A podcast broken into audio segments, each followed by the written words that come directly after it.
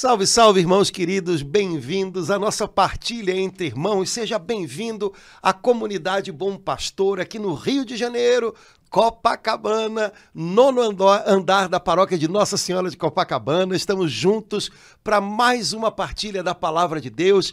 Que bom que você está aqui com a gente para a gente mergulhar um pouco mais na palavra do Senhor, que é lâmpada para os nossos passos, é alegria para o nosso coração. Laura Beatriz, minha irmã, tudo bem contigo?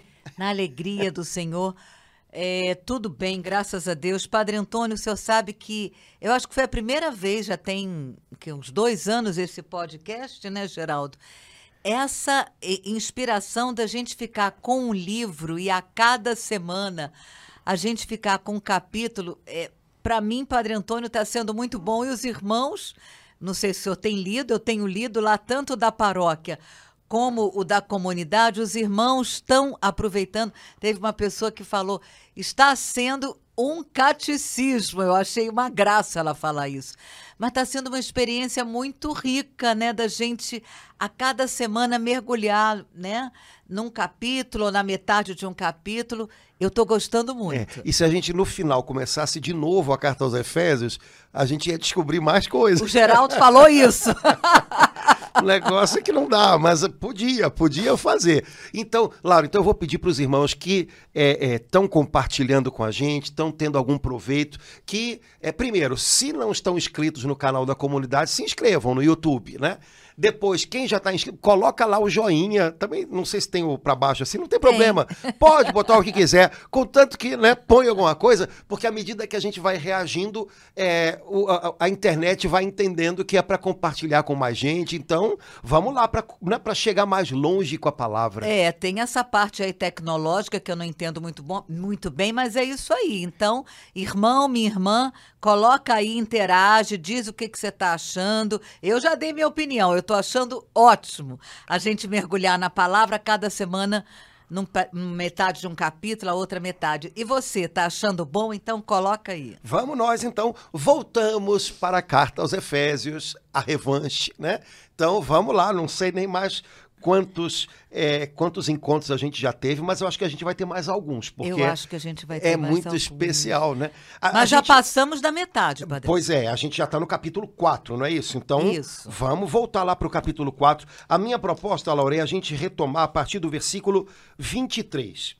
Porque, ah, é? é? eu acho que ah, esse que versículo é importante. É verdade, né? Padre Antônio. É, Efésios capítulo 4, a partir do versículo 23. O versículo 23 diz assim: renovai sem cessar o sentimento da vossa alma e revesti-vos do homem novo, criado à imagem de Deus, em verdadeira justiça e santidade. Bom, aqui eu já vejo um monte de coisa bonita, né? Primeiro, essa, essa ordem né, do Espírito Santo, através do apóstolo Paulo, renovai sem cessar o sentimento da vossa alma. É, vou dizer a mesma coisa de uma maneira negativa, ou seja, usando um não. Ah. Não deixe sua alma se encarquilhar. Hum. Renove o sentimento da sua alma. É, é interessante porque em outra passagem, né, em outro livro, em outra carta de Paulo, ele diz: é, renovai a vossa mente. Aqui ele diz: renovai o sentimento da vossa alma. Então, pensamentos e sentimentos, né? é, as impressões que se gravam na nossa alma e o que nós produzimos dentro de nós a partir delas, tudo isso tem que ser renovado. Tudo isso tem que passar por uma peneira do Espírito Santo para que a gente não fique encarquilhado com impressões que não fazem bem, que depois vão produzir pensamentos, raciocínios que não fazem bem, que depois produzem atitudes que não fazem bem. Hum. Quando a gente renova o sentimento da alma, o pensamento da mente, é, o fruto disso são atitudes renovadas. Né? Então, renovai sem cessar o sentimento da vossa alma e revesti-vos do homem novo, criado à imagem de Deus em verdadeira justiça e santidade. Esse homem novo, criado à imagem de Deus, é interessante porque é a expressão que a Bíblia usa para falar do primeiro homem. Né? O primeiro homem criado, Adão, foi criado à imagem e semelhança de Deus. Agora Paulo diz: revestivos do homem novo, criado à imagem de Deus em verdadeira justiça e santidade. Na verdade, o que ele está dizendo para a gente é: revistam-se é, de Jesus Cristo. Ele agora é o modelo do homem novo. Ele agora é o primeiro de uma nova humanidade. Ele agora é o princípio de um novo tempo, da recriação de todas as coisas. Revistam-se dele, porque ele é a imagem perfeita do Deus invisível. É ele vai ensinar vocês a viverem em justiça e santidade. Revistam-se dele. Em vários outros lugares das cartas de Paulo aparece essa expressão clara: revestivos de Jesus Cristo. Então, para Paulo, Cristo é o novo Adão, é o novo começo. A partir dele começou algo novo. E o bom dessa história é que a gente faz parte desse algo novo. É, agora nos cabe revestir-nos de Jesus. Ou seja, deixarmos que ele se entranhe em nós, de tal maneira que ele seja a inspiração, o modelo, a causa, o princípio da nossa santificação, do nosso novo modo de viver e de agir. É, eu ah, parei ainda no renovar sem cessar, porque é, eu vejo aqui, Padre Antônio, é, essa é uma ação minha, quer dizer, renovai você. Uhum. Então, isso cabe a mim. Sim. Né? É, tem uma ação que é do Espírito Santo, mas aqui é para mim. Laura, renova sem. Ah, bom, então cabe a mim. Isso aí tem, tem uma parte que cabe a mim, tem uma parte que é do Espírito Santo. Então, é, é, e aí ele ainda fala sem cessar. Eu estava querendo entender por que sem cessar. Porque o que eu entendo, Padre Antônio, é que com muita facilidade eu deixo aquilo que o Espírito Santo vem fazendo em mim hum, se perder, às vezes por bobagem. Então, eu sinto esse renovar sem cessar no meio do dia. Sinto, assim, um clamor. Olha, é, é sem cessar mesmo, minha filha. É várias vezes por dia, porque várias vezes por dia por bobagem, por uma palavra maldita, por um olhar estranho, por alguma coisa da televisão, isso aí pode é, acabar te endurecendo. Então é preciso que você renove sem cessar. Eu sinto esse renovar sem cessar, assim, um chamado. E o revestir do homem novo, Padre Antônio, é, eu me lembrei, eu associei aquele coração de carne, coração né, duro, né, e o coração novo, um coração novo. Então, renovar é revestir-se do homem novo porque a gente corre o risco, né, do homem velho de vez em quando. Opa, opa, isso aí foi essa saiu sem querer. É, isso aí foi uma coisa eu, eu, se eu pudesse eu não teria falado isso. Então eu quero, eu preciso me revestir desse homem novo, dessa mulher nova que Deus já me tornou. De vez em quando eu escorrego, mas o, o Senhor já me revestiu de uma mulher nova. É, é assim. E, e, de fato, a ordem é, do apóstolo é renovai sem cessar. Portanto, faça isso. Né? Sem cessar. Né? Mas, tá, como é que eu faço isso? É, eu consigo fazer isso? É.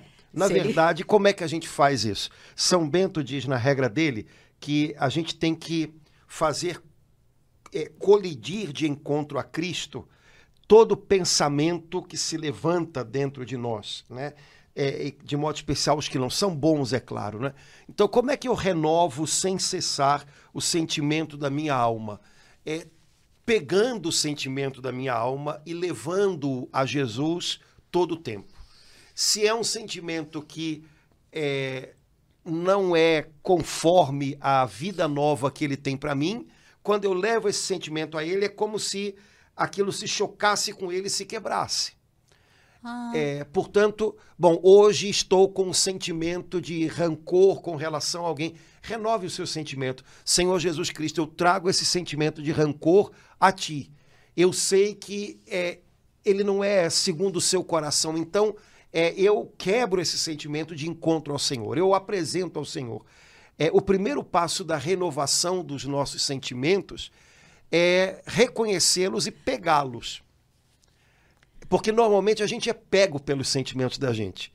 E o segredo é quando a gente pega eles e leva eles a Jesus. Né? Nós somos pegos pelos nossos sentimentos porque eles são as nossas reações às coisas que acontecem. Então, de repente, eles nos pegam. Ai, que me deu uma raiva, ai, que me deu uma vontade de dizer uma meia dúzia de coisas. Quando é que eu consigo renová-los? Quando eu pego o sentimento e o arrasto até Cristo Jesus, e como diz Paulo em outra carta, eu o submeto a Jesus. Então, a minha tarefa não é, é, é trocar um sentimento por outro.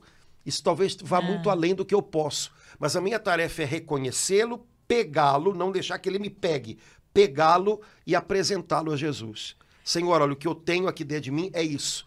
Eu preciso, Senhor, renova esse sentimento, renova o sentimento da minha alma, né? Eu trago ele submisso ao Senhor. Olha, a gente não demora 30 segundos para dizer essa frase e ao mesmo tempo ela é tão poderosa dentro da gente, porque ela coloca as coisas no lugar. Padre Antônio, isso que o senhor falou foi tão bom, porque ficou claro com o verbo pegar. O sentimento me pega de repente. Oh, meu Deus do céu, estou eu aqui. Meu Deus, que sentimento horrível que eu estou sentindo por aquela pessoa. Mas aí eu pegar esse sentimento e dizer para Jesus: Jesus, olha aqui, eu estou sentindo isso, isso e isso por aquela pessoa. Vem renovar. Louvado seja Deus. Isso à medida que eu vou. Por isso é sem cessar, né? Porque às vezes durante o dia isso acontece várias vezes, né? Cada vez que eu faço isso, né, o Espírito Santo vai renovando. Exato. Então, é, ao mesmo tempo que é uma tarefa nossa, renovai sem cessar o sentimento da vossa alma, é algo que, da nossa parte, não exige que a gente dê um nó na nossa alma. Exige só que a gente a apresente uhum. de maneira sincera a Jesus. Uhum. Senhor, eu queria que tivesse outra coisa, mas o que tem aqui é isso. Então eu trago isso até o Senhor. É isso que eu tenho. Transforma, transforma, renova o sentimento da minha alma. Né? E Ele que é misericordioso e que só deseja isso da gente, né? que a gente abra é, diante dele o coração ele faz o que a gente não é capaz de fazer. Que a gente não conseguiria, ele faz quando a gente apresenta, pega e dá e apresenta para ele. E aí ele renova e transforma. Né? Então vamos pegar os nossos sentimentos hoje. Sem né? medo algum. e apresentá-los a Jesus. Né? Bom, agora, como nós somos pessoas revestidas do homem novo, ou seja, como nós somos pessoas agora que é, têm um modelo novo. Jesus é o nosso modelo. Jesus é a nossa veste. É a ele que a gente vai se adaptando, né? Como uhum. se revestidos dele nós fôssemos é, sendo moldados por ele. Agora, vida nova. Então, o apóstolo apresenta uma série de atitudes que a gente pode e deve tomar nessa vida nova em Jesus que a gente tem. Isso ele faz a partir do versículo 25. Então, vamos ver aí a, a, as atitudes novas que nos cabem. Né? Primeiro, por isso, renunciai à mentira.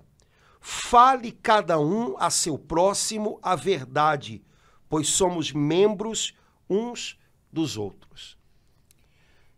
Primeira coisa, é não se enganem uns aos outros, né?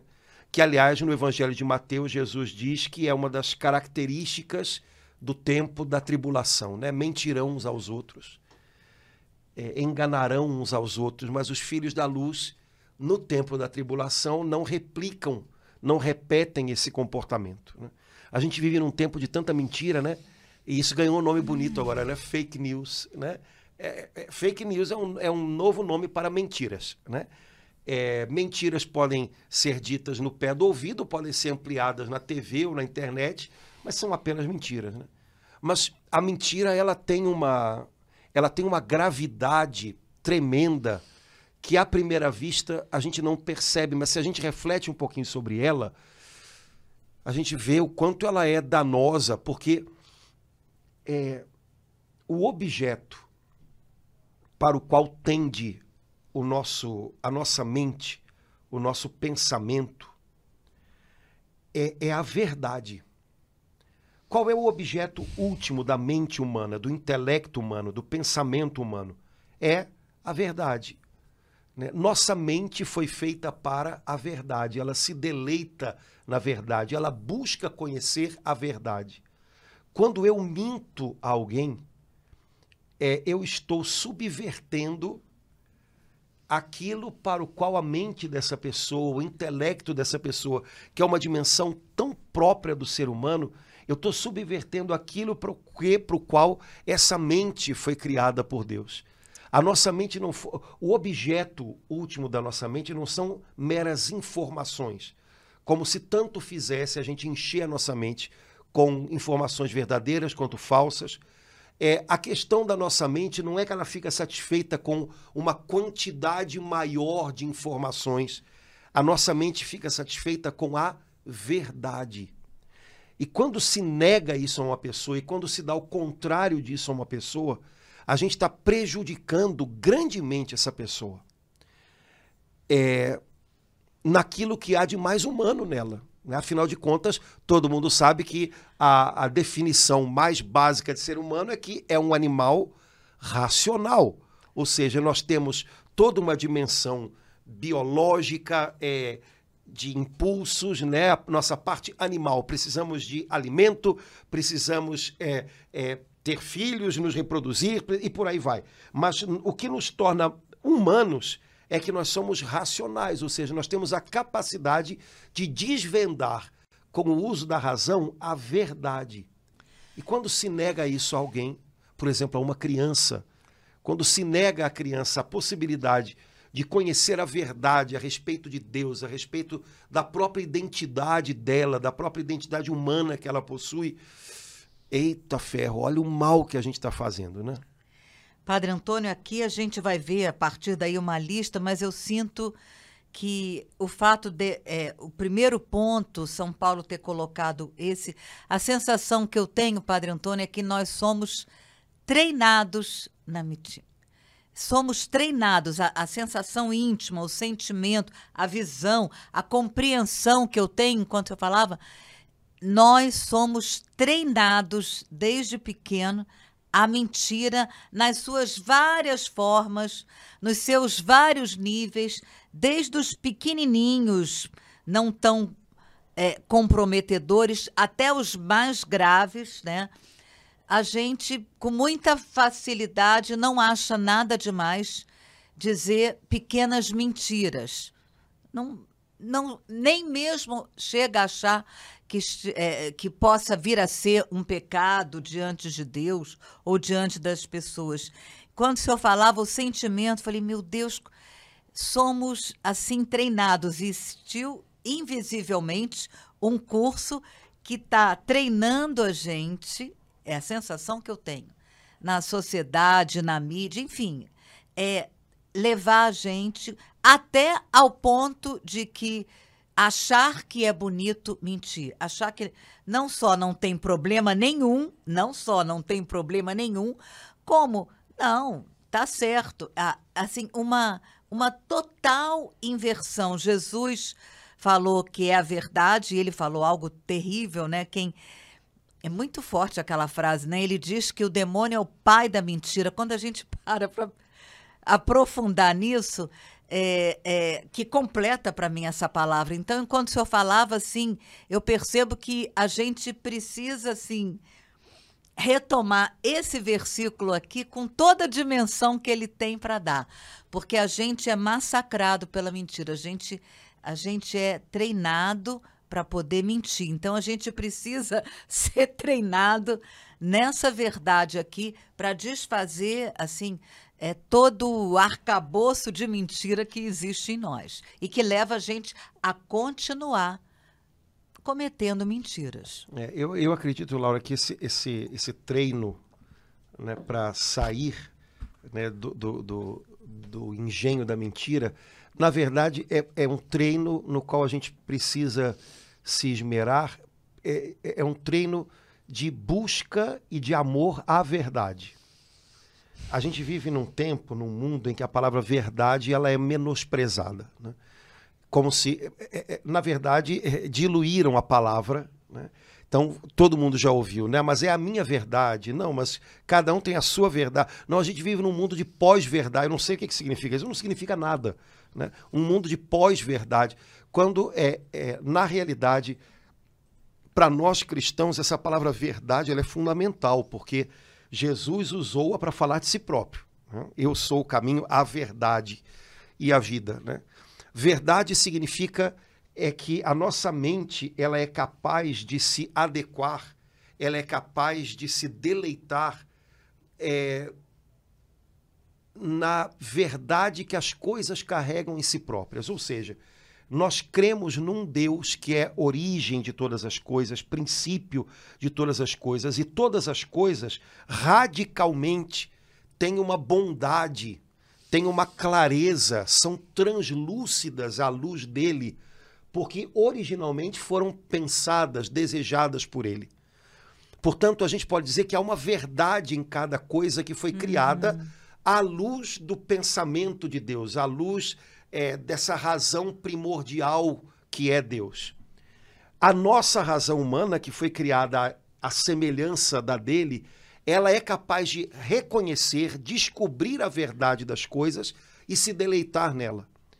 E mais ainda, na medida em que a nossa mente se debruça sobre a realidade para encontrar a sua verdade mais profunda, ou seja, a sua adequação aos planos originais de Deus, é, a nossa mente vai sendo capaz também ela de conhecer mais o autor de todas as coisas e também ela é, nos, é, vamos dizer assim, nos conformar ao projeto original que ele tem para nós. Agora, você imagina como a mentira é capaz de subverter tudo isso. Ou como o simples descompromisso com a verdade é capaz de subverter tudo isso. Então, imagine é, ideologias, projetos políticos, projetos religiosos que não são assentados sobre um compromisso de busca da verdade, o quanto, ele, o quanto essas coisas são capazes de fazer mal ao indivíduo, à pessoa humana, à sociedade humana, porque elas, elas tiram a mente humana do trilho. Levam uma certa loucura, né? Porque você faz uma disjunção entre o que a sua mente é, busca, pensa, almeja e aquilo que é a verdade que, que é carregada nas coisas, na vida, né? e que tem conexão com o propósito de Deus, com a mente de Deus, vamos dizer assim. É, então, isso vira, vira, vira um, um labirinto. É, é, muito do que a gente está vendo hoje. Né? Um cristão, para reduzir isso tudo numa, né, numa frase prática, um cristão tem que ter compromisso com a verdade. Uhum. De, compromisso de busca da verdade. Né? Ele, ele deve de saber desligar os seus ouvidos quando ele percebe que algo está assentado sobre mentira. E ele próprio deve ter a, a coragem de se né, posicionar. Olha, isso é assentado sobre a mentira, eu não, eu não compactuo com isso. Eu não compactuo com isso. Apesar de aparentemente isso dar certo, isso não é o certo. Então, não. Isso pode gerar sucesso, isso pode gerar votos, isso pode gerar likes, isso, mas isso, isso dá certo aparentemente, mas isso não é certo. Porque há um descompromisso com a verdade no que é dito aqui, no que é feito aqui. Então, o cristão tem que saber: olha, não posso, eu não posso investir a minha vida nisso. Né? Porque é subverter demais aquilo que é próprio da natureza humana, o descompromisso com a verdade. Né? É como se eu não, não, como se eu estivesse diante de uma não estivesse, né, diante de uma criação que em primeiro lugar eu devo acolher como um dom. Não, eu, eu é que vou inventar tudo. Então eu torço a, a, a realidade das coisas para que elas se encaixem no que eu acho que tem que ser. É óbvio que isso dá errado. É óbvio que isso dá errado. Historicamente está mais do que comprovado que isso dá errado. Mas a gente continua tentando fazer. Né? Porque dá aquela sensação de onipotência do homem, que no fundo, no fundo, é o, é o, é, vamos dizer assim, é, é o fruto primeiro do nosso pecado. Né? Eu, eu relaciono esse versículo, Padre Antônio, com aquilo que é, Jesus um dia fez, né, de, de, de chamar uma criança e dizer, né, se você não se tornar como uma criança, é, a criança até uma certa idade ela não mente, né, Padre Antônio? Ela fala as maiores, fala o que vê, o que ela sente, a verdade da vida dela. Então, eu tenho a impressão, eu sinto assim, que quando Jesus fala isso, tornar criança em que sentido? Não infantilizar, claro, mas criança, eu entendo assim, Padre Antônio, essencialmente a criança fala a verdade, né? Exato. É, a criança, ela, ela tem uma... Ela tem uma... É... Obviamente, isso não é uma coisa consciente, né? Mas ela ainda é muito aberta à realidade. a gente vai ficando adulto, a gente vai criando uma outra realidade e vai ficando preso nela, sabe? A gente não, não né? a gente começa a querer que, que a realidade se, se encaixe é, é, é, nas mentiras da gente, no final das contas. O senhor tem experiências incríveis na missa das crianças, né? Para poder. Nossa, criança é tatu Para poder explicar né? o. Exato. Mas, é, é, de fato, é essa simplicidade, que não é algo fácil, que não é algo simplório, mas essa uhum. simplicidade que permite que você construa sobre algo sólido, é, a gente perde, a gente acaba entrando num, num, numa fantasia que na realidade é uma grande loucura, que eu acho que é um pouquinho que o mundo da gente hoje está experimentando. Né? é, é, há um descompromisso muito grande com a verdade. A gente está num mundo talvez muito, vou usar uma palavra no sentido negativo, a gente está num mundo muito político. Tudo pode ser negociado, tudo deve ser negociado. Né? E num mundo em que se preza muito pouco o que é justo, o que é verdadeiro, como se essas coisas fossem não existentes, quando na verdade elas são que garante a nossa convivência, elas são que garante que nós podemos é, caminhar juntos como seres humanos é, não é o que é negociável que, que torna é, possível a nossa convivência. O que torna possível a nossa convivência, sem que a gente arrase uns com os outros, é que existe algo que é verdadeiro, existe algo que é justo e que nós podemos reconhecer juntos e a partir daí caminhar. Mas o nosso mundo parece que não, não, não anda nesse, nesse pé. Tudo parece negociável, inclusive aquilo que deveria ser é, pautado por aquilo que é verdadeiro e justo. Por exemplo, a gente vê né, agora no Brasil toda essa questão a respeito da, da descriminalização do aborto e tantas outras coisas que aparecem. Vamos nego... não é negociável. Não é uma questão. Não é o, o, o fruto da negociação é, não é o que vai garantir a nossa convivência, mas é o que nós somos capazes de perceber é, juntos como fundamental isso é que torna possível que a gente caminhe juntos sem engolir uns aos outros. Então, é, é, voltar a usar essa palavra, voltar a procurar entender o que ela significa, verdade, eu acho que é uma necessidade muito grande do nosso tempo. Sem essa palavra, o que sobra é o mínimo denominador comum, sabe? E o mínimo denominador comum, na maioria das vezes, não é o suficiente para garantir convivência humana saudável. Então, cristãos são servos da verdade antes de serem negociadores de qualquer outra coisa. Fale cada um a seu próximo a verdade. Nossa, como que é, é, essa frase assumiu uma dimensão preponderante, tão necessária hoje em dia. Eu sinto assim é, um Devia estar assim no outdoor luminoso a cada esquina, Padre Antônio. Fale cada um a verdade. Sinto que é o que mais o que mais a gente precisa. Eu sei que depois a lista continua, a gente vai, mas sinto que sinto que nesse momento sinto é o que mais a gente precisa. É, e é interessante que é, é, alguém poderia dizer: ah, mas se for por aí, então a gente não vai falar quase nada um para outro. É, talvez seja isso por aí mesmo. Eu acho que a gente está falando demais e quem fala demais erra demais. Quem fala demais tem que falar qualquer coisa. É, então, ah, se, se o, negócio é fale cada um a seu próximo a verdade, vai sobrar muito pouca coisa para a gente falar. Talvez o caminho seja esse. Como a gente está numa sociedade tagarela, fa fale, contanto que se fale, fale qualquer coisa. e aí, meu amigo, É, veja, eu estou voltando à questão de verdade e mentira, não só. com- Ah, diz para minha, diz minha mãe que eu não tô. Não é isso.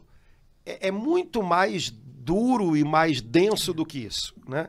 Eu não posso é, é, simplesmente replicar notícias que é, é, eu nem sequer sei se são verdadeiras. Nem verificou, né? né? Eu não posso é, é, é, amplificar coisas que atentam contra a verdade do ser humano, simplesmente porque essas coisas agora viraram moda. Então é melhor que a gente fale menos, talvez seja melhor que a gente fale menos e pense um pouquinho mais. né? Nós estamos em uma sociedade em que se fala demais É. é, e se pensa talvez um pouco menos. Então, é, é, quem sabe é, essa história de verdade não vai um pouquinho atrelada também com essa história de silêncio, É mesmo, Padre Antônio. Né? Porque quem tem que falar muito acaba falando o que não deve, fala, falando sem compromisso com o que está sendo dito, né? E adoece o outro e, e confunde o outro, né? Penso principalmente com relação às nossas crianças, né? É, o quanto elas ouvem de mentiras, mentiras, coisas que no fundo, no fundo, mesmo quem está falando sabe que daqui a um pouquinho são tão insustentáveis que vai ter que se voltar atrás. né? Então, é, é, fale um pouquinho menos. né? Fale um pouquinho menos. Não, não, não se, se é um cristão, não se preste a esse tipo de coisa. Então, é, a mente humana ela é criada por Deus para se deleitar na verdade. É, mais do que em meras informações. Não é a quantidade de informações que sacia e alimenta a mente. É a verdade das informações. Né? Uma pessoa pode ter acesso a muito menos informações do que qualquer um de nós hoje tem com a internet e ainda assim ter muito mais clareza da verdade da vida, né? da verdade do mundo, né? daquilo que de fato sustém o mundo. É, com muito menos informação que a gente, do que uma garotada hoje que talvez tenha acesso a tanta coisa que não sabe nem o que fazer com tanta informação. Né? Então, é, rever um pouquinho essas coisas, né, que hoje, no tempo da gente, principalmente a palavra verdade, estão tão fora de Tão- moda. né? Mas o problema nosso são justamente as modas. Né? Elas vão, elas vêm, a gente acha que são novidades, mas quem conhece um pouquinho de história sabe que algumas coisas são recorrentes é, porque representam, na realidade, o desgaste justamente desse compromisso com a verdade. né? Quando, quando esse compromisso se desgasta numa sociedade, algumas coisas vêm para tomar, tapar o buraco. Nossa, E, e normalmente são coisas que se repetem ao longo da história. né? E elas não tapam o buraco. Esse buraco não pode ser tapado por modas. Então, daqui a pouco, todas essas coisas vêm abaixo. Esperamos que deem lugar a um tempo de maior profundidade, de maior consistência. Mas que o nosso tempo está um tempo difícil né, com relação a esse aspecto, sem dúvida alguma. É impressionante isso aí que o senhor acabou de falar, né? Sem a, a gente basear a nossa vida na verdade, o que, como, o, como quer que ela seja, do jeito que ela tá, fica tudo confuso, fica realmente fica tudo muito confuso, muito atrapalhado.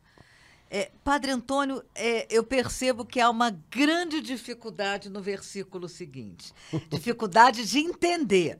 Vamos lá. Efésios 4, 26. Mesmo em cólera, não pequeis. Não se ponha o sol sobre o vosso ressentimento. Padre Antônio, muita gente não entende isso. Como assim? Mesmo com raiva, não pecar? Quer dizer que eu posso ter raiva e não pecar? É, tô- é, São Paulo não está dizendo que. Oba, liberou agora para ter raiva. Até porque eu acho que É. ninguém gosta de sentir raiva, né? Agora, o fato é que todos nós sentimos, né? E aí voltamos a essa palavra sentimento. né? Nossos sentimentos são as nossas reações àquilo que nos é feito ou àquilo que nós pensamos que nos é feito. Hum. né? É, essas reações, elas são quase que... é, elas são, na verdade, reações sem, vamos dizer assim, sem muita consciência. Né? Se alguém me dá um abraço, a minha tendência é retribuir o abraço. Se alguém me dá um tapa, a minha tendência é fazer a mesma coisa. Né? É, então, é, sentimentos são reações, a gente não planeja, a gente sente. Agora, o que eu faço com os meus sentimentos, aí já depende de mim. Né? Então, é, é, é o que a gente chama de consentimento. Então, o nosso problema não está naquilo que a gente sente, está naquilo que a gente consente. Quando o apóstolo diz, mesmo em cólera, ou seja, mesmo que você fique com raiva, não peque, ele está dizendo, não consinta na raiva de tal modo que você dê vazão a ela de uma maneira negativa. É, pegue o seu sentimento, como a gente falou ah. ainda há pouco, apresente-o a Jesus. Pegue o seu sentimento, dê nome aos bois, porque quando a gente dá nome para os sentimentos da gente, eles amansam um pouquinho, Nossa. viu? eles amansam Voltam um pouquinho. Voltam para o seu devido lugar. E é porque a gente desmascara eles, né? É interessante, abrindo e fechando parênteses, não vamos entrar nesse assunto. Quando, um, quando se faz um exorcismo, de verdade, né? Uhum. Uma, uma, é, uma das coisas que o exorcista faz é obrigar o demônio que está sendo expulsado a dizer o nome dele. Uhum. E isso, quando ele diz, isso é sinal de que a libertação está próxima. Né? Hum. Porque quando o demônio diz o próprio nome, isso é um sinal de, de do ponto de vista espiritual, de que ele está sendo amarrado. Ah. Ou seja, é, quando eu posso falar o nome dele, dar ordem pelo nome, é, significa que ele, ele não está mais à vontade, sabe? Ele, ele, vai ter que, ele vai ter que aceitar um comando em nome de Jesus Cristo. É, com relação aos sentimentos, é parecido. Não, Padre Antônio, então, isso de guardando as devidas diferenças, isso acontece na confissão cada vez que eu digo o, o nome do meu sem pecado. Botar, Exatamente. Padre, tem um mês que eu não me confesso. Eu tive ciúme, eu tive raiva, eu gritei, é isso. Exato. Quando você diz o nome, é, aquilo ali já não é uma coisa sem controle, sabe? Hum. E quando você diz o nome dos seus sentimentos, é como se você estivesse dizendo, eu sei com o que, que eu estou lidando. Hum. E eu posso pegar esta coisa e levá-la a Cristo. Né? Então, quando eu digo o nome disso que eu estou sentindo é inveja, é pronto, eu, eu, sabe? Eu já estou segurando a inveja na minha mão, ela já não está me dominando. Porque enquanto eu não digo o nome dela, a inveja Corre me domina risco. e eu acho que não é inveja, eu Ai. acho que é eu estou muito indignado com alguma coisa que alguém fez, quando na verdade eu estou com inveja, eu Uhum. queria ter feito. Eu queria ter aquela coragem, né? É, então, é, não se é, é, mesmo em cólera não pequeis. Ou seja, você tem um sentimento, é, não não consinta nele, não permita que ele é, seja posto para fora, que ele, que ele se extravase, sem que você saiba o nome dele, sem que você dê nome aos bois, sem que você possa pegá-lo na mão. É quando você faz isso, né, você não consente mais nele. Então, quando eu percebo que eu estou com cólera, raiva de alguém e digo, cara, eu estou com raiva dessa pessoa, eu já sei que se eu for falar, possivelmente eu, vou, eu vou botar na, na minha fala aquela raiva. Então eu sei, cara, eu, eu tô com raiva, mas agora não é hora de falar, porque se eu falar, eu vou gritar com ela. Pronto, eu já consigo fazer diferente. Então, eu tô com aquela raiva, mas eu não vou pecar, ou seja, eu não vou fazer das minhas palavras transporte daquela raiva para jogá-la em cima do outro. Agora, Padre Antônio, a, a frase seguinte, não se pôr o sol sobre o vosso ressentimento, assim, é, é- ela me parece, é, para gente que experimenta isso, às vezes, assim, uma luta, né? Por exemplo, quando a gente está, né, magoada com alguém, os pensamentos na hora de dormir, uh, meu Deus do céu, e vem aquilo tudo. Então, não se pôr concretamente, né, como português, fazendo uma análise de português, é não dormir, não dormir, não esperar o dia seguinte com raiva no coração. É. O ressentimento. Não é só no coração. Isso, é, isso é- na nossa interioridade, coração e cabeça trabalham juntos. Sim, sim. O o coração, o sentimento, eu não tenho muito controle Sim. sobre ele. Mas eu tenho controle sobre a cabeça. Aham. Então eu posso, eu posso trabalhar um pouquinho melhor a minha cabeça. Porque o que, que pode acontecer? Você falou uma, uma cena clássica. Estou eu deitado na cama e não durmo, mas fico lembrando do que alguém me falou naquele dia. Aí eu falo, não, mas eu tinha que ter dito era aquilo, aquilo, aquilo outro. Ai, mas se naquela hora eu tivesse lembrado. Ah, mas. Aí a gente cria uma novela na cabeça da gente. É, nisso eu posso mexer. Talvez o sentimento de ter sido magoado, não posso. Mas nessa novela eu posso mexer. E então eu posso dizer coisas, né? Eu posso, em oração, dizer coisas que já vão fazer com que eu não durma com aquilo, aquela cena de novela, na minha cabeça. né? Senhor Jesus, é, há um ressentimento aqui no meu coração, mas eu não quero consentir a isso. Eu não quero, como diz o versículo seguinte, né, versículo 27, não dê lugar ao demônio. Então eu não quero dar lugar ao demônio, eu não quero que ele use esse meu sentimento de mágoa como trincheira para ele ficar escondido. Então eu estou mostrando isso aqui para o Senhor. O Senhor sabe que eu não tenho condição de mudar o sentimento que eu senti, mas eu não, tô, eu não consinto nele agora. Eu agora não aceito que essa situação eh, se interponha entre eu e o Senhor. Eu não, não aceito mais isso. Então, te entrego essa situação. Fala o que você quiser para Jesus. O fato de você trazer isso à pauta com ele já muda tudo. Enquanto a gente fica pensando naquilo sozinho, a gente quase que se deleita na raiva Nossa. da gente. Quando você transforma isso em reunião, gostei. Senhor, vamos ter uma Vamos reunião. fazer uma reunião. Reunião. É, vou- pronto, a coisa já muda de figura. Aham. E são coisas tão simples, né? Que, repito, ah, é simples porque você não tem noção do que está pesando aqui dentro. É, eu sei que o que está pesando aqui dentro, a gente não tem controle sobre isso. Mas a gente tem controle sobre o consentimento. E a gente tem controle sobre a mente da gente. Então a gente pode, com a ajuda do Espírito Santo, trabalhar isso diferente. Até que ele se encarregue de ir no sentimento e fazer o que a gente não consegue fazer certo? Quem vai lá no, no, no, no que é mais fundo ou no que é mais superficial, depende de como a gente interpreta a coisa, é ele. Então, agora, enquanto isso não acontece, o que, que eu estou fazendo? Eu estou consentindo ou eu estou colocando o nome nos bois e sabendo com o que, que eu estou lidando? É, essa diferença sentimento, consentimento é muito bom. E a palavra reunião com Jesus caiu muito bem, Padre Antônio. De vez em quando tem que ter. Se você fica sozinho pensando nas coisas, só você e você, ah, rapaz, a gente, dá, a gente viaja, né? Ai, por isso, Padre Antônio, é que em seguida, né, é- é, depois do. Logo depois disso, não dar lugar ao ressentimento, ele fala, ele relaciona, quer dizer, não dá lugar ao ressentimento, é dar lugar ao ressentimento é dar lugar ao demônio. É. Não dê lugar ao demônio. Isso, isso- nossa, ele dá uma. São Paulo dá uma chacoalhada, ele está falando de verdade, de mentira. Depois fala de. Aí ele. Pô, é um choque essa frase, é um choque. Não des lugar ao demônio. Peraí, peraí. Eu posso dar lugar ao demônio, eu sou da igreja. Como é que eu vou dar lugar ao demônio? Eu sou uma pessoa da igreja. Isso dá um choque na gente, né, É, a gente dá lugar para ele se esconder. E, e Ah. de onde ele se esconde, ele trabalha. É, eu acho que todos nós entendemos o que, que significa isso, né? Então, onde na minha vida hoje eu posso estar dando lugar ao demônio? Sentindo e ressentindo coisas nas quais eu não posso consentir. Porque se eu consinto nelas, eu estou deixando que elas cresçam dentro de mim. E o que cresce dentro de mim, em algum momento, vai ser dado à luz. De alguma maneira. né? Então, o que, que eu estou deixando crescer dentro de mim? O que, que eu estou consentindo dentro de mim? É, como é que eu posso fazer para, sabe, virar, é, virar o, o- o meu alvo em outra direção, em outro rumo? No fundo, no fundo, é disso que a gente está falando. né?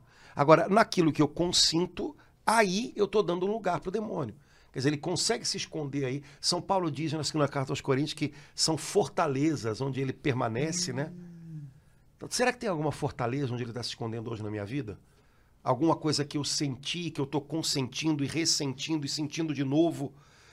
Será que não está na hora de dar um basta para isso?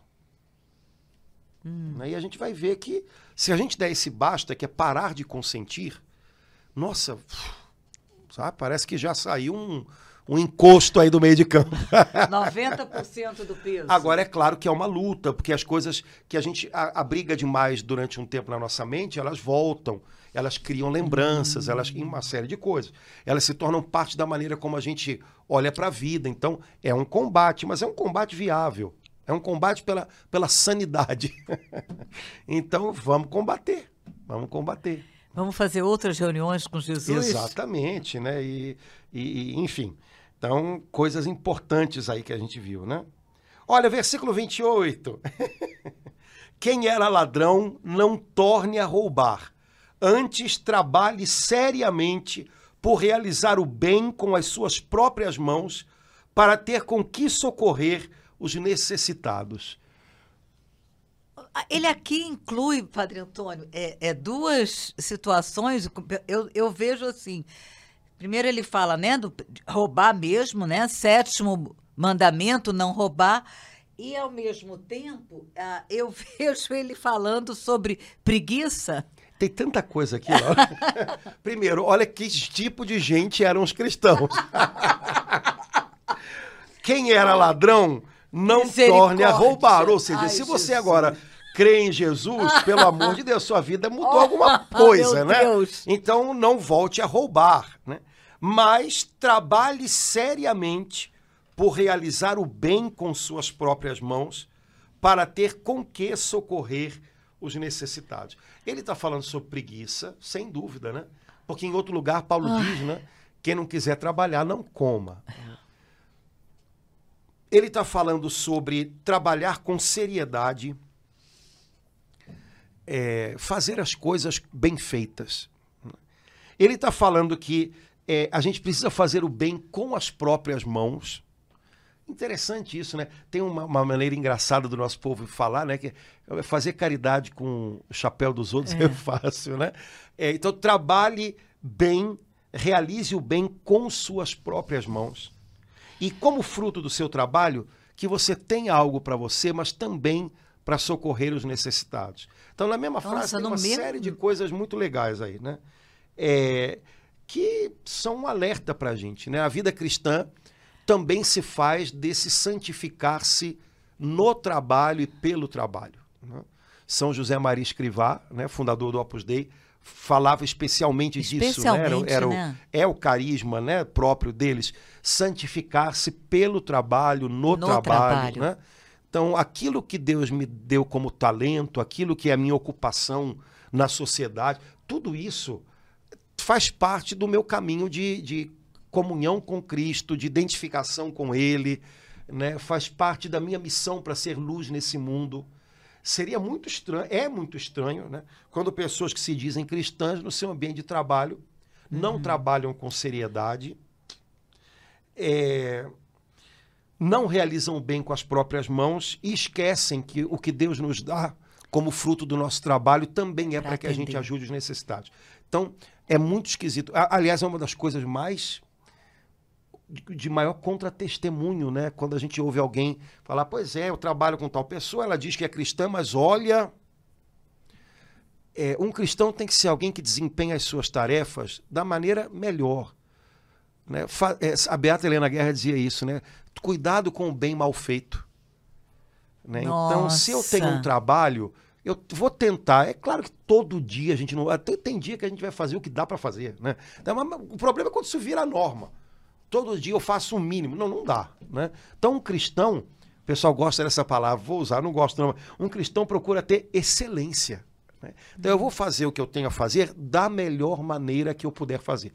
Talvez eu não faça da melhor maneira do mundo, mas eu vou fazer da melhor maneira que eu puder. E aí, pessoas que fazem isso, elas podem ter tarefas complexas ou tarefas simples na mão, mas elas vão fazer toda a diferença.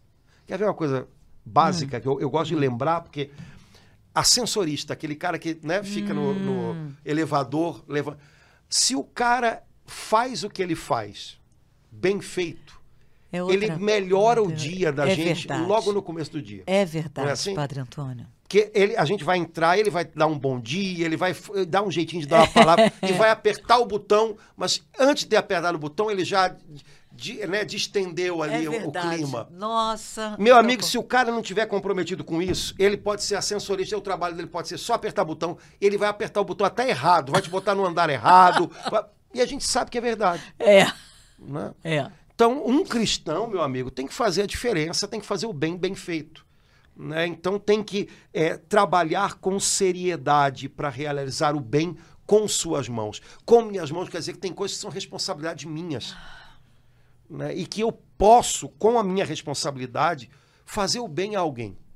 Se eu não posso, talvez, resolver todos os problemas, eu posso diminuir o sofrimento daquela pessoa. Né? Algum cristão que trabalha num banco vai atender uma pessoa de idade Pô, eu, eu ainda não estou com tanta idade assim, para mim já é complicado. Você imagina uma pessoa de idade chegar num banco. Você é cristão, meu amigo? Faça diferença na vida daquela pessoa. tenha um pouco mais de paciência com ela. Ela não é obrigada, ela não trabalha no banco. Então ela não é obrigada a saber aquele monte de coisa que você sabe. Gasta um pouquinho mais de tempo com ela ali, leva numa boa. Me parece que isso é tão, tão fácil da gente entender, né? Então, né, quem sabe a gente levar com um pouco mais de seriedade o trabalho que a gente faz. Não só como uma tarefa a cumprir, mas como algo que, à medida que a gente faz e dependendo do jeito como a gente faz, ajuda na nossa santificação. É incrível como é que nesse versículo, né, 28, tantas, tantos pontos a gente pôde ver. E aí, Padre Antônio, no 29, é, São Paulo aqui nesse pedacinho de Efésios, ele está levando. Isso aqui, eu acho que lê isso aqui antes de uma confissão, meu Deus do céu. Nenhuma palavra má saia da vossa boca, mas só a que for útil para a edificação, sempre que for possível e benfazeja aos que ouvem. Padre Antônio, nenhuma palavra má saia de vossa boca. Nossa, como é difícil. Eu isso. tenho até vergonha de falar sobre isso. Ai, Padre Antônio. Eu como tenho é até difícil. vergonha de falar desse versículo, Laura. Ai, Não precisa Jesus. falar nada, precisa. Ai, tá claro, Antônio. né? Mais claro do que esse, impossível, né? É. Falar um pouco menos. É... Mas não é só isso, né? Nenhuma palavra má mas só que for útil para edificação. Edificar. Portanto, pois é, falar um pouco menos. Ai. Quando falar, falar coisas que construam algo positivo no coração das pessoas né? E que façam bem para quem está ouvindo, né? Fazer bem de verdade, né? Não é fazer bem, não é fazer só fazer rir, que a gente pode Sim. inclusive fazer as pessoas rirem é. pelo motivo errado, né? é. né? Mas é, aquilo que eu digo faça bem para a alma das pessoas. É um desafio tanto, né? Não, uh, sim, mas uh, logo ela, ela tem aí é, intricado uma com a outra uma série de coisas, né? Primeiro, não nenhuma palavra má. A gente. Eu acho que é por isso que a igreja nos ensina, né, Padre Antônio? A primeira coisa na oração da manhã, eu sempre lembro disso, né? Traçar um sinal da cruz nos lábios, né? E dizer: Abre, Senhor, os meus lábios. Senhor, fecha os meus lábios para toda palavra má. É importante isso. Eu, parece que tem algumas mães que fazem isso, né, na boquinha dos filhos. Eu já ouvi algumas mães dizendo isso. Que coisa incrível, né? Acho que a, a nossa mãe igreja é, ensina seus filhos a começar o dia traçando o sinal da cruz nos lábios, né, Padre Antônio? É. É, é, é um desafio tanto, Laura, porque a gente vive numa sociedade de barulho, né? E, e, o tempo inteiro, isso molda a gente, não tem jeito, né? O tempo inteiro a gente é movido a falar muito mais do que necessitaria, precisaria, e aí a gente acaba falando impensadamente, né? Sei lá. É, há uma, uma leitura, eu acho que é de Santo Inácio de Antioquia, no, no, no, no ofício de leituras, no qual ele fala que o Verbo, que é a segunda pessoa da Trindade, é, brota do silêncio do Pai. Eu acho esse negócio lindo. Nossa. Porque é a palavra que brota do silêncio. Me parece que no nosso caso hoje a gente vive o contrário. As nossas palavras brotam do nosso tumulto. Hum. E quando a gente, as nossas palavras brotam do nosso tumulto, tumulto de sentimentos, tumulto de impressões, tumulto de pensamentos, é claro que vão ser palavras tumultuosas, ou seja, palavras que aumentam o tumulto. Se as nossas palavras nascessem do silêncio, da escuta, da ponderação, certamente seriam palavras mais é, adequadas, palavras que edificam. Então, é, eu não sei, eu tenho a impressão de que é, é se a gente treinasse silenciar mais, a gente ia conseguir falar coisas que de fato valem a pena como a gente está o tempo inteiro sendo empurrado a falar, a gente acaba falando coisas que são injustas. Então, é, esse versículo para mim é bem duro, porque é óbvio quando a gente lê esse tipo de coisa, antes de chegar no ouvido dos outros, já chegou no nosso. Né? E, e eu sei o quanto isso é desafiador para mim, né? é, que tenho a tendência a falar muito. Né? Então, é, é, Senhor, me ajuda a edificar com aquilo que eu falo né? me ajuda a fazer bem as pessoas com aquilo que eu falo. Como eu posso fazer mal, como eu posso levar as pessoas, inclusive, a pecar com aquilo que eu falo. É, e, e isso, para mim, Padre Antônio, assume uma dimensão maior ainda, é, ligada ao versículo seguinte, porque eu ligo, né? Não entristecer o Espírito Santo. Então, assim, é, eu entristeço, diminuo, empurro ele para lado, fica para lá, Espírito Santo, né? Cada vez que, que eu inadvertidamente, né, falo uma palavra, né, que, que vai lá criar uma confusão, não falei na hora errada, uma coisa errada, a palavra não foi bom, não criou um problema para aquela pessoa, mais um problema, né, entre os outros que ela tem, e isso entristece o Espírito Santo. Eu acho que isso tudo, hoje em dia, é, é a nossa a vida cristã, pelo menos quando a gente acompanha, né, Padre Antônio dos Santos, de 100 anos atrás, tinha uma outra dimensão. Não estou querendo de forma alguma, ah, este tempo, mas eu sou obrigada a reconhecer. É, o silêncio é algo que era vivido, né, numa outra dimensão na igreja 100 anos atrás e ele quase não é é, valorizado, ele quase não é ensinado. Eu sei que as escolas ensinavam, havia toda uma cultura do silêncio. Hoje em dia, ele é quase como considerado uma. Ninguém ensina mais os outros, né? Que é importante fazer silêncio. E a gente vê nos evangelhos que Jesus, sim, depois da vida pública, ele corria para cá e para lá. Não, agora nós vamos naquela cidade. Onde não, não, agora a gente vai ter que na... Mas ele à noite ele ficava, sabe, Deus diz o evangelho quanto tempo em oração. Então assim, a gente não vê é, a gente vê na igreja ensinando a orar, mas a gente não quase não vê mais as pessoas ensinando a importância do silêncio, né? É, hoje se diz muito, né? É, o importante é você fazer se ouvir, né? É, tem que dar voz a todo mundo. Bom, tudo bem, são valores também, mas o problema é que se apresenta isso de uma maneira tão unilateral que não se entende que, bom, é, é bom que as pessoas tenham a possibilidade de se fazer ouvir, mas dizendo o quê?